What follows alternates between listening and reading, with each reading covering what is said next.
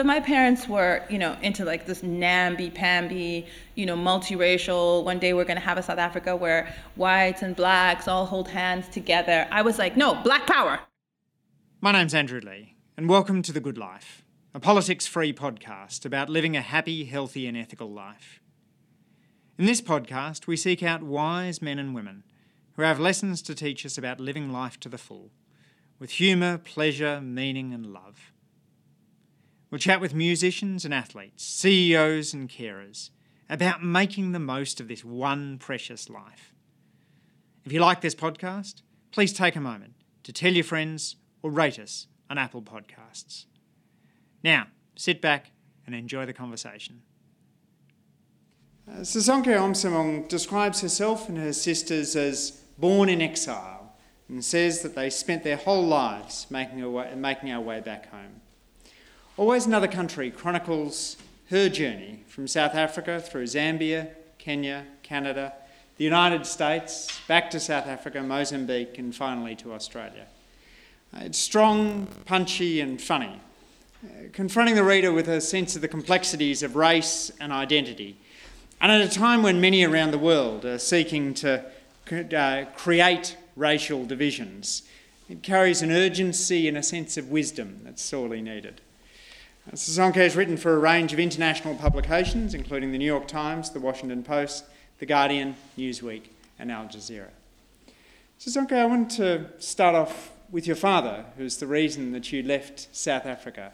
What was it that led him to become a freedom fighter for the ANC? So thank you, um, Andrew, and thank you, everyone. It's wonderful to see um, people out. I'm always surprised when people actually show up to anything that I'm addressing.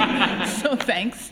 Uh, um, so my father uh, left South Africa um, just as uh, Nelson Mandela was being um, uh, sent to Robben Island.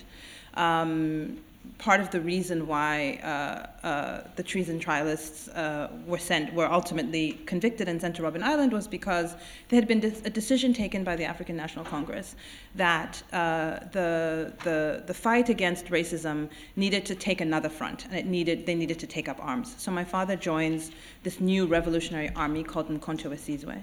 And when our ambassador's uh, father and other men, uh, including Nelson Mandela, are sentenced to Robben Island, um, um, a, a, small cohort of young men leave the country and go and get uh, military training. And so, in some ways, um, my, my own personal history is very bound up in um, the idea of Nelson Mandela and those men who went to Robben Island. And they got their training in Moscow, which was a detail I'd sort of forgotten the relationship between Ra- Russia and the ANC at that period. That's period. right. It was the time before it was Russia, when it was still the USSR. So mm. There'll be a few grey-haired people who are old enough to remember that time. uh, do you? So he was uh, trained as, uh, as, as, a freedom fighter, what I guess some people would at the time have referred to as a, as a terrorist. Um, but you describe him as, as such a gentle figure in your lives. There's, there's no, no sense that you get uh, in, in, all, in, your description of your, of your father, of him being uh, an angry or a violent person? Look, I think the, th- the thing about uh, apartheid was that it made uh, decent people uh, militant. It made people who were opposed to oppression uh, uh, do things that they ordinarily wouldn't have. Mm. and so those who left uh, South Africa left for uh, reasons of, of justice.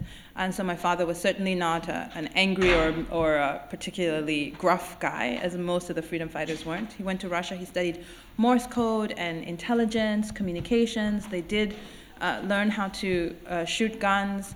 Um, he then went to Tanzania and spent time in Tanzania building the camp that was uh, became Morogoro in the 1960s. Um, saw a little bit of action that he rarely talks about. They don't. They don't. They weren't. Um, they don't. they never talked about that stuff. Mm-hmm. Uh, and by the time my sisters and I came along, um, they were in. My father had made his way to Lusaka, which was the headquarters of the African National Congress uh, uh, at the time, because the ANC was banned, a banned organization. And so the community that we then grow up in is this really eclectic, uh, cosmopolitan, uh, you know, group of people who are all, I think I described them in the book as firsts. You know, there was the first black nuclear physicist and the first black person to have ever lived in Norway and the first, you know, and then come back, obviously, very quickly. um, so it was really um, a, a, very, uh, our childhood was full of politics and the idea of revolution in its best sense, in the sense of revolution as aspiration, as freedom, as justice. And part of that shaking up seems to have been the shaking up of traditional gender roles. You speak about these extraordinary cadre of powerful women that you, uh, you grew up around. Absolutely. I think Lusaka in the 1970s was uh, full of many of the ch- children who had, uh, had left South Africa in the second wave. So there was the first wave, which was in the 1960s, and then there was a second wave of people who left after June 1976. Uh, and so uh, it was one of those upbringings it's where Soweto, Soweto, right. the, the, the, Soweto, uh, the Soweto uprisings and, and massacres, uh, massacre. And so in 1976, then this new wave of people that never really stopped. Uh, started uh, leaving South Africa. And so they were young, and many of them had um, attitude and they were loud and they were um, would, would you would be kicked out of your bed because there's someone else coming uh, home so it was always busy always noisy uh, but very much an environment in which i grew up where women could do and be anything mm. uh, the idea that an african woman couldn't carry a gun was ridiculous. The idea that an African woman couldn't be dainty was ridiculous. The idea that an African woman, so African women wear everything uh, because that's the environment that I grew up in. So it was uh, probably atypical, uh, but African women, in lots of contexts, do lots of things. So there's lots of wonderful people in, uh, in this book, but one that really uh, caught my eye was Gogo Lindy, uh, your, uh, your aunt. T- t- tell us a little about her, and also about the role of, a, of, a, of a, an ideal aunt, which she seemed to epitomise for you. So when we were little, I, um, I have two sisters, two younger sisters.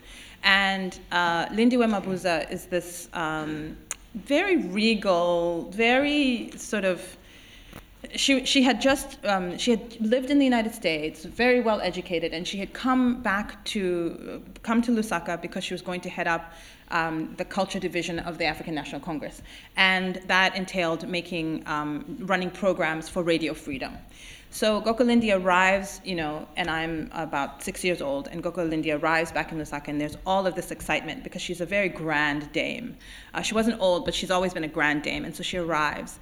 And she notices what no one else had noticed, which was that as the eldest, I was extremely jealous of my two younger sisters, and there was a new baby, and everyone was paying attention to the new baby. And Gogo Lindy was the only person who paid attention only to me. So we developed this very special relationship, um, and everything that I did or said was extremely special. Um, and we used to play all of these games, and she kind of implanted in me this idea that I could do anything. So the, the thing was that I was going to be in the Olympics. this was before it was apparent that there are no, no athletic capacities anywhere around this person. dancing? You mentioned dancing. Yes. um, so Gogo Lindy was very special because she was both cerebral, mm. very smart, moody, uh, she, she, she, there were a lot of people she did not get along with, but there was one person for whom she always had time, and that was me. So, so is the thing about aunts that they can play favourites in a way that a mother never can? Absolutely, and I absolutely, and that's and that's exactly what sort of what she's always done, and what I've mm. realized now as myself as an aunt. But that's what Gogo Lindy did because as a mother you can't do that. Um, and as an aunt, that's precisely your role, particularly in African societies where there are so many aunts. So there isn't a sense that there's ever going to be a child left out of being the favorite, right? Where there's lots of aunties and lots of uncles, there is always a special bond between two people. And when you choose one another like that, you as a child have a sense that you are special because your mom has to love you, but other people don't. So then your family moves from Lusaka, which you talk about as being a sleepy town, to Nairobi, which, uh, as you put it, had harder edges. Uh, how did you find that transition? Nairobi was um, Nairobi was a bigger city, and it also wasn't uh, a city where the government uh, had welcomed us in the same way that the Zambian government did. So in Zambia, it was like a second home. Kenneth Kaunda who was the, the first president of, of Zambia, uh, was a remarkable man and very much still, you know, many South Africans consider him like an honorary South African. Um, and in Zambia and in, and in Nairobi, it was a bigger economy. Uh, Nairobi was a faster city, uh, and it had a more complex uh, transition from colonialism to, you know, to independence. Mm. and, and Kenya, as it you know, emerged you know, over the next decade, was really a, a country where the elites uh, were incredibly corrupt. And you could feel that even as a kid. You could sense that this was not a society in which there was a deep investment in uh, and care for people. Um, so Z- Zambia was more chaotic but caring, mm. and uh, uh, Kenya was a more structured and harder society, but far less of a sort of national ethos of care for its citizens. You talk about the president never smiling, and that the, the, what that conveyed to. That's his, right. His That's right. Daniel Arap Moi was a very hard and extremely corrupt man. I mean, Kenyans are still, I think, dealing with the the, the consequences and the legacies of a very long mm. uh, uh, and over time increasingly brutal rule. So KK, as we called Kenneth Kaunda, uh, uh, had his own problems, uh, but but hardness and corruption were certainly not his problems. And as you paint the picture of your childhood, there's, there's a number of people who hurt you. Uh, there's Praise Good, uh, who assaulted you when you were a young girl. Uh, there's another boy in Nairobi, uh, later as you're, you're a little older, who stole your bike. And in your telling of their stories, you, you spend a, a, a surprising chunk of time talking about uh, why they came to be, to, to be, what, be what they were. Um, where does that generosity come from? It, it's really striking to me to read the book that before the, the, we read about the harm, we read about how those people became what they were. Maybe it's being a South African uh, of a particular generation who understands that people are made, they're not simply born. And so and also being, I think, a South African of a particular class. So being middle class uh, provides you with all of these wonderful privileges and protects you in lots of ways that you often don't understand until you're older. Hmm. Uh, and so while we certainly uh, were refugees, while we needed a state, both of my parents, for whatever reasons, had very middle class sensibilities about them. So they're part of this long history. My father's family is part of a long history of African middle class people. So, African middle class in the South African context didn't mean money, it meant uh, education. It meant um, uh, um, having gone through mission schools and all of that stuff. So, because of that, I think you do get a sense of how people are made. And so, my sense is always that when somebody does something bad to you, uh, in order for you not to own the terrible thing that has happened to you, you have to understand why it happened so that it's not your fault. And part of making sure that it's not your fault is understanding how a human becomes a human and how they can contemplate doing something terrible. So it just feels more logical than anything else. Mm. Your family then moved to Ottawa, where you talk about uh, the welcomes from some people, but also the experience of racism in the schoolyard. Uh, tell us the story of the boy who called you an who African called me monkey. an African monkey. So, you know, the thing about growing up in Africa, as I did in different countries, but still nonetheless in Africa, is that you grow up always being part of the demographic majority, which means it doesn't occur to you that anyone thinks you might be ugly or that you might be not intelligent. You grow up in a context in which African people are clever and not clever. They're beautiful and not beautiful. Some people can dance, some people can't, right? We are, we're everything. Uh, and you take that for granted. There's nothing special or not special about African people. And then you go somewhere where there's so few of you, and there are very few of you, but the ideas of you are big, you know. And so we get to Canada in the middle, mid 1980s, and there are very few black people. Uh, so we're a bit of a scene. and um, very early uh, in the school year, we had just started in a new school. We moved to Ottawa. And um, and I was on the playground after school, and this boy called me uh, an African monkey and started sort of making the sounds. And the rest of the kids on the playground, who were mainly from my class, uh, joined in. And I was very humiliated. And I sort of ran away in tears. And I get home and I tell my mother the story, and she responds as a normal mother would, and she sort of comforts me. She says, When your father gets home, we're going to talk about this. And so my father gets home, and I tell him the story, and he's like, What kind of a coward child have I raised? You ran away? What? so, like, here's the freedom fighter, right? He's like, So, you know, growing up, the, the, the thing was always that, like, you don't start fights, but if somebody starts, you finish, right? and all of that kind of evaporates in this moment where you're racially humiliated. And also you're 10 years old so right? So of course my mom has to remind the man she's 10 years old. She's a child.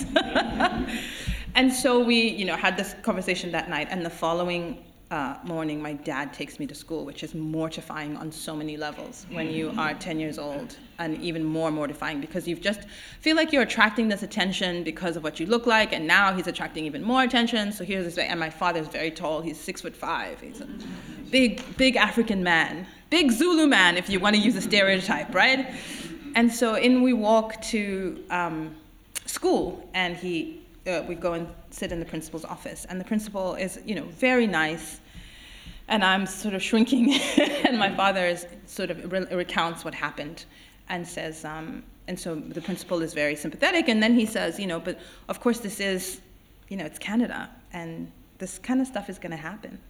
And my father is like, what? Not, you have no problem that on your watch, as a leader of this institution, that my child should be subjected to racial abuse? You have no problem saying, well, th- these things happen? So he challenged him, you know, profoundly, and, uh, and he demanded an apology. and, uh, and so it happened. and so my, and so my uh, you know, I'll never forget this, you know, sight as the, as the principal and my dad uh, and I walked into my classroom, and my teacher came out, and there was this little huddle, and then my dad stood by the door, and we go in, and I stood at the front of the class, and the teacher said, Class, yesterday something very bad happened, and I, we, we need to all apologize to Sisonke for, for what was said. And um, in unison, all the kids in grade five at Blossom Park said, Sorry, Sisonke.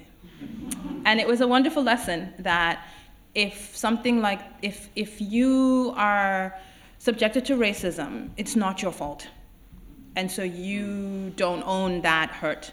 And it um, was really important for me because I think, and I see this a lot here, you know, living in Australia, with so many kids who grow up here feeling like they're the only ones or feeling like they're very small group. And so for me, what was very lucky was growing up in a context where I never internalized racism. So now, when you know, I, I completely respect and understand that people get hurt by racism, I don't get hurt by racism because that thing doesn't describe me. So it just kind of bounces off, right? So it's wrong, but it doesn't penetrate. It, I don't get angry, it doesn't hurt my feelings, you know what I mean? Because it has nothing to do with me, it has something to do with the person who's, who's, who's, um, who's got a problem with black people or people of color or whatever you want to describe it. It's not my issue. Did, did you feel immediately proud of your father, or did you feel mortified at the time, and did your pride sort of grow? Pri- pride came later. Uh, How much later? A long time later. I mean, no. Look, I, the, my parents always um, found a way to convey. They were, they always made us proud. Um, even in the sort of adolescent time when you're like super embarrassed by your parents, there was there's always been something about the way they conducted themselves and held themselves in the world mm. that um, that I admired and respected and was fearful of. And I think fear is very important for children to have their parents. and so I hope my children are afraid of me in the same way that I was afraid of my parents, which means they're afraid to disappoint. I, I was always afraid to disappoint my parents. It's an extraordinary thing for uh, your father to have done, and to, for many uh, migrants to, to even go and see the principal, let alone to demand from the principal an, an apology. So. Yeah, and that's and I think this is why I, I always emphasize like my parents' sense of themselves was mm. very sort of strong. So it was funny when we moved to Canada it was the days before Google, right? So we didn't know where we were. My parents had no idea where we were going. We knew we were going to Canada. We had a globe. They showed us, right? Uh, yeah, like, like that's like the USSR because the globe had the USSR. on it, right? It's a very ancient idea. So, so my parents asked at the Canadian High Commission, where do you think we should settle? And the guy at the Canadian High Commission said, Oh, you have three young daughters. Saskatoon is a great place to live, which is completely crazy, right? And so that's where we went. So we, when we moved to Canada, we moved to Saskatoon. Um, and it's like so classic because here are these cosmopolitan freedom fighters who think they're so like wonderful and eclectic and they're like always have you know drinking rosé and doing all these fabulous things and they go to Saskatoon. So within six weeks we were gone. My parents. so that so that was very much my parents and and part of my father's anger was we came here for documents. We need I, I need to be a person with a state. But I also am someone who did not leave South Africa for my child to be treated like this. Mm-hmm. So racism was like the one thing that he, that he was simply not going to accept. Um, so that's part of what why that was also particularly important to him. You do not turn the other cheek. No, no turning the other cheek in our house. uh, you attend uh, university in Minnesota at Macalester College in the early 1990s, um, and, and you said of that experience that America made you a soldier and you spoke about feeling a particular kinship with African Americans, not with Africans and not with white Americans. Where did that sense of uh, camaraderie come from? A couple of things. When you grow up uh, in exile, it disconnects you from lots of things. So you always grow up knowing that you're an African, but you're not living in the African country where you're from. And in many ways, it parallels the African American experience profoundly African, uh, um, and yet living in this place where they are never fully accepted. So citizen, not citizen, right? And that's exactly what I was: South African, not South African. Um, so there's a there's just a kind of there was just a visceral connection uh, to lots of friends, uh, but then also my politics was was was inherited. I got my politics from my parents. You know, I was talking about Marx, you know, at home because you know my father was a communist atheist, right? um, so so when I was in university, I wanted to develop my own politics, um, and so it was about moving from political awareness to political activism, to really choosing what I cared about and how I wanted to be in the world. And part of that is, of course, rejecting your parents' politics. So my parents were, you know, into like this namby-pamby, you know, multiracial, one day we're gonna have a South Africa where whites and blacks all hold hands together. I was like, no, black power, right? So I, I very much embraced a kind of um, very angry, militant, racialized politics, which I'm really glad I did. I was very, you know, it was if it was between Malcolm X and Martin Luther King, like I was on Malcolm X's side, right? Right. And that was very important for me, and I, uh, you know, continue to respect and, and admire people of those views.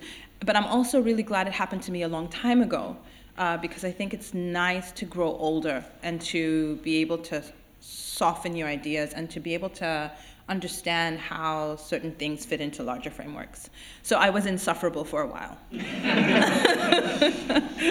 Well, you talk about the important work you did trying to shape Macalester College, the sit ins, working to get yeah. more African Americans yeah. on, uh, on faculty, uh, the chalking, uh, and then also the poetry troupe. Tell us about Sisters, oh, Sisters in Sisters Struggle. in Struggle. We had so we had this poetry group. It was very bad poetry, extremely bad poetry. We started performing the poetry of uh, of others, and then we moved into performing really bad poetry of our own, which was just terrible. We started as Sisters of the Rainbow.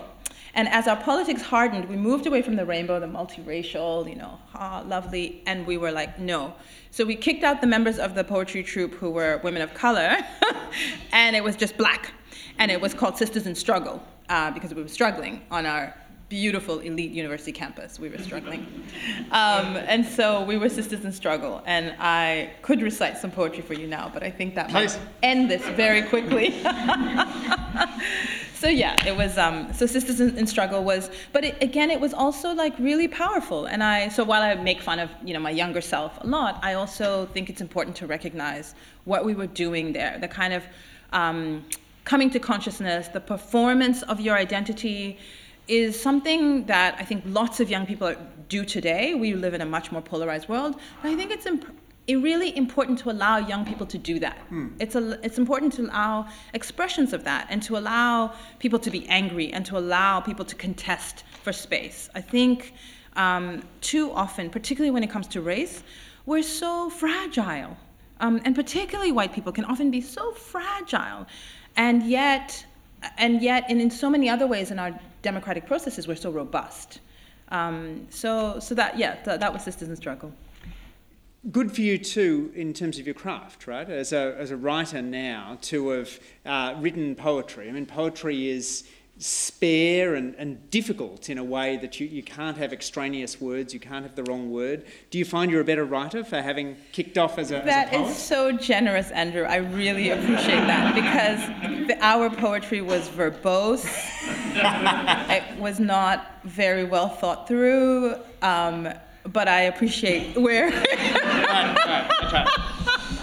so you have this throwaway line uh, just after you've talked about uh, this this phase of your life, where you talk about uh, later, m- much later on, coming on to bell hooks ideas about radical love. Now, bell hooks is about as far away from sisters in struggle as I, as I can imagine. How does that transition happen? That notion of agape, of, of, of loving uh, lo- loving everyone? So I think uh, the thing about uh, any time in your life when you are exploring ideas is that you are looking, you are searching. And the search leads you to, to more and more refined sets of ideas, more and more interesting ideas. Uh, so I will always uh, uh, continue to respect even some of the bad poetry and bad poets that we liked. And I do respect lots and lots of ideas about black nationalism. I do. Um, but what then happens is that you read, you read and you read, and reading this thing leads to reading that thing, and it leads you to exploring ideas, and it leads you to talking to more and more people. And so that's how I find bell hooks. That's how I find Nikki Giovanni, who is, you know, still one of my favorite poets to this day. Um, and this is how so you also you also at the same time find like Toni Morrison and you read her in this overly simplistic way like all you love is the bluest eye uh, and you're reading her at the surface and then you go back and you read her you know and and it's and there's so many layers and there's so much there uh, and you find other books. Um, so that's how that's how you get there. How important is Simon in this transition you talk about meeting him and, and wanting him to be black and, and uh, saying, you know, what does he know about suffering? Uh, because he's a, he's a white Australian. Yeah, so we move. So we move back. I move back home. So I finish university. I fall in love with this terrible, you know, boyfriend, and I we move in together. My father is mortified. My mother sort of trying to bridge the distance between my father and I about this living together situation. Very, you know, conservative in that, it's very traditionalist in that sense. Um, not in any other sense, but in that one, is mortified.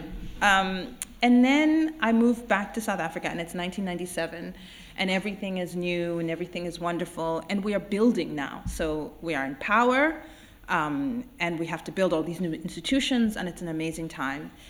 And this, and I'm working for the Australian Aid Agency. So it was my first, um, you know, proper grown-up job, which was fantastic.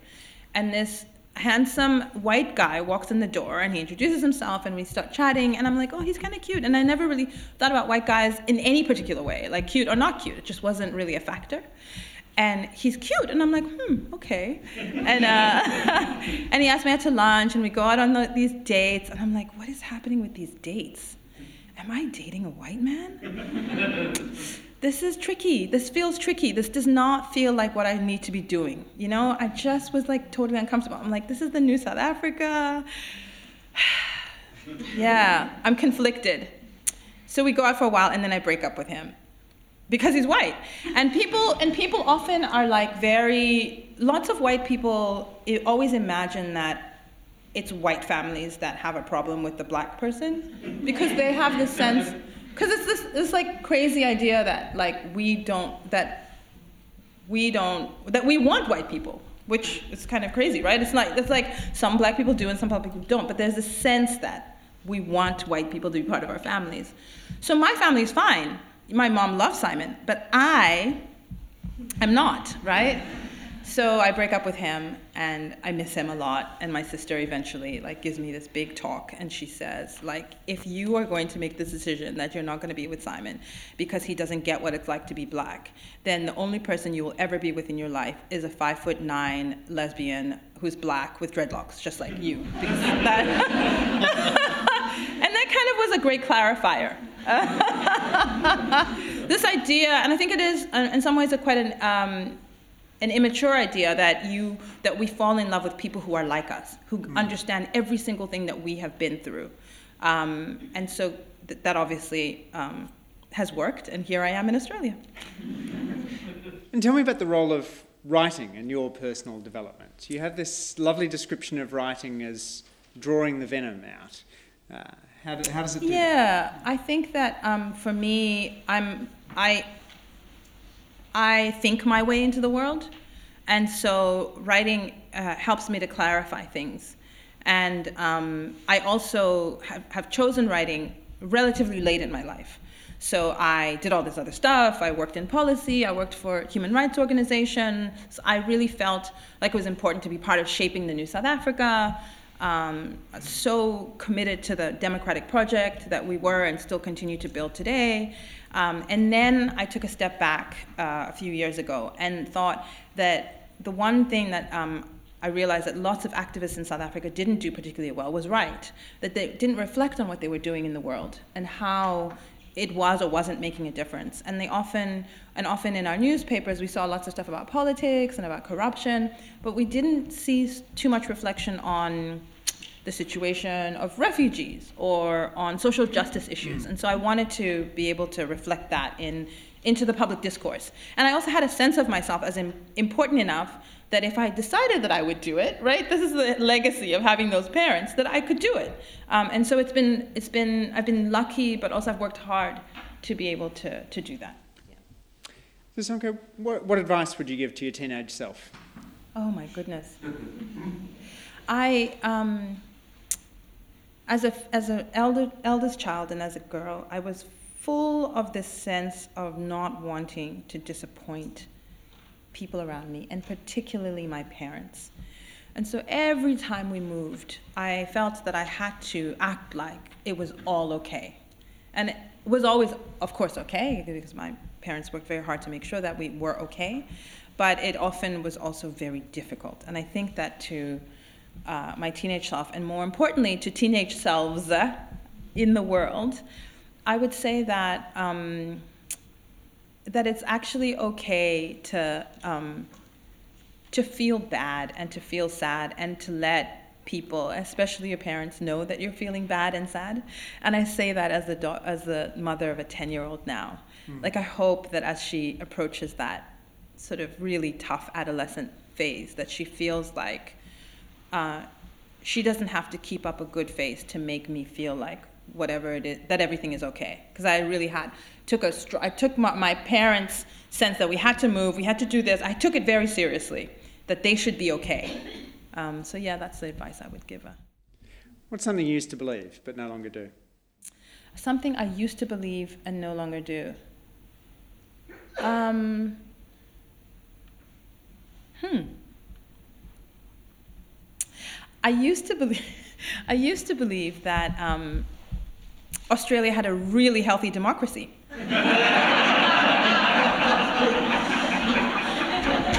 Control.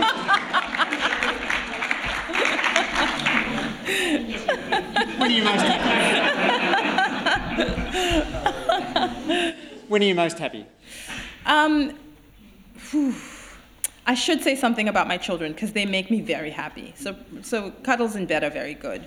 Um, but for the for long stretches, I'm probably most happy when I'm at my computer in a really good vibe of writing. What's the most important thing you do to stay mentally and physically healthy? Uh, so I went for a nice run today, and that's a recent thing. Like in the last couple of years, I've really started. This happens when you get into your 40s. You're like, oh wow, I can't take this frame for granted, right? I can't take the fact that I have a body and it moves and does things for granted. So probably exercise. Um, I wish I were more spiritually attuned. It's all that communist thing when I was a child. Do you have any guilty pleasures? Too many connoisseurs. Connoisseurs ice cream is an absolute guilty pleasure. Vanilla, absolute best. Sounds like it would pair well with the running. Yeah, that's why I run so much. Um, and uh, finally, before we turn to audience questions, which person or experience has most shaped your view of living an ethical life? It sounds so uh, cliche, but I will say it Nelson Mandela. it really is um, cliche, but if I've been, I'm writing a book about Winnie Mandela at the moment. I'm just finishing up, and so I've been reading their letters to one another uh, as part of the biography. And uh, there's this wonderful uh, letter that he writes to her. She's she's detained and he has no way of contacting her. He's already on Robben Island, so the kids are who knows where. And he and he fi- finally he's been waiting for letters from her, and he finally finds out that she's in, she's in Pretoria Central P- Prison. So he says, um, so he writes to her, and he says, um, "My darling Winnie." Um, you know, this is what I've done. These are arrangements I've made. I, I would like the lawyers to get in touch with you. Blah blah blah. Um, he says, while the rest of the time while you are in prison, I will no longer refer to you as my darling wife. We are now comrades. We are equals. And until you get out, I will refer to you as comrade. And every letter from then on is referred to as comrade. And that's just such a remarkable, beautiful way he had of being, of seeing and thinking, but also of then showing his respect and love. So, yeah, definitely Nelson Mandela. Wow, thank you. Thanks for listening to this week's episode of The Good Life. We love getting feedback, so please leave us a rating or a comment on Apple Podcasts, formerly known as iTunes. Next week, I'll be back with another inspiring guest to discuss living a happier, healthier, and more ethical life.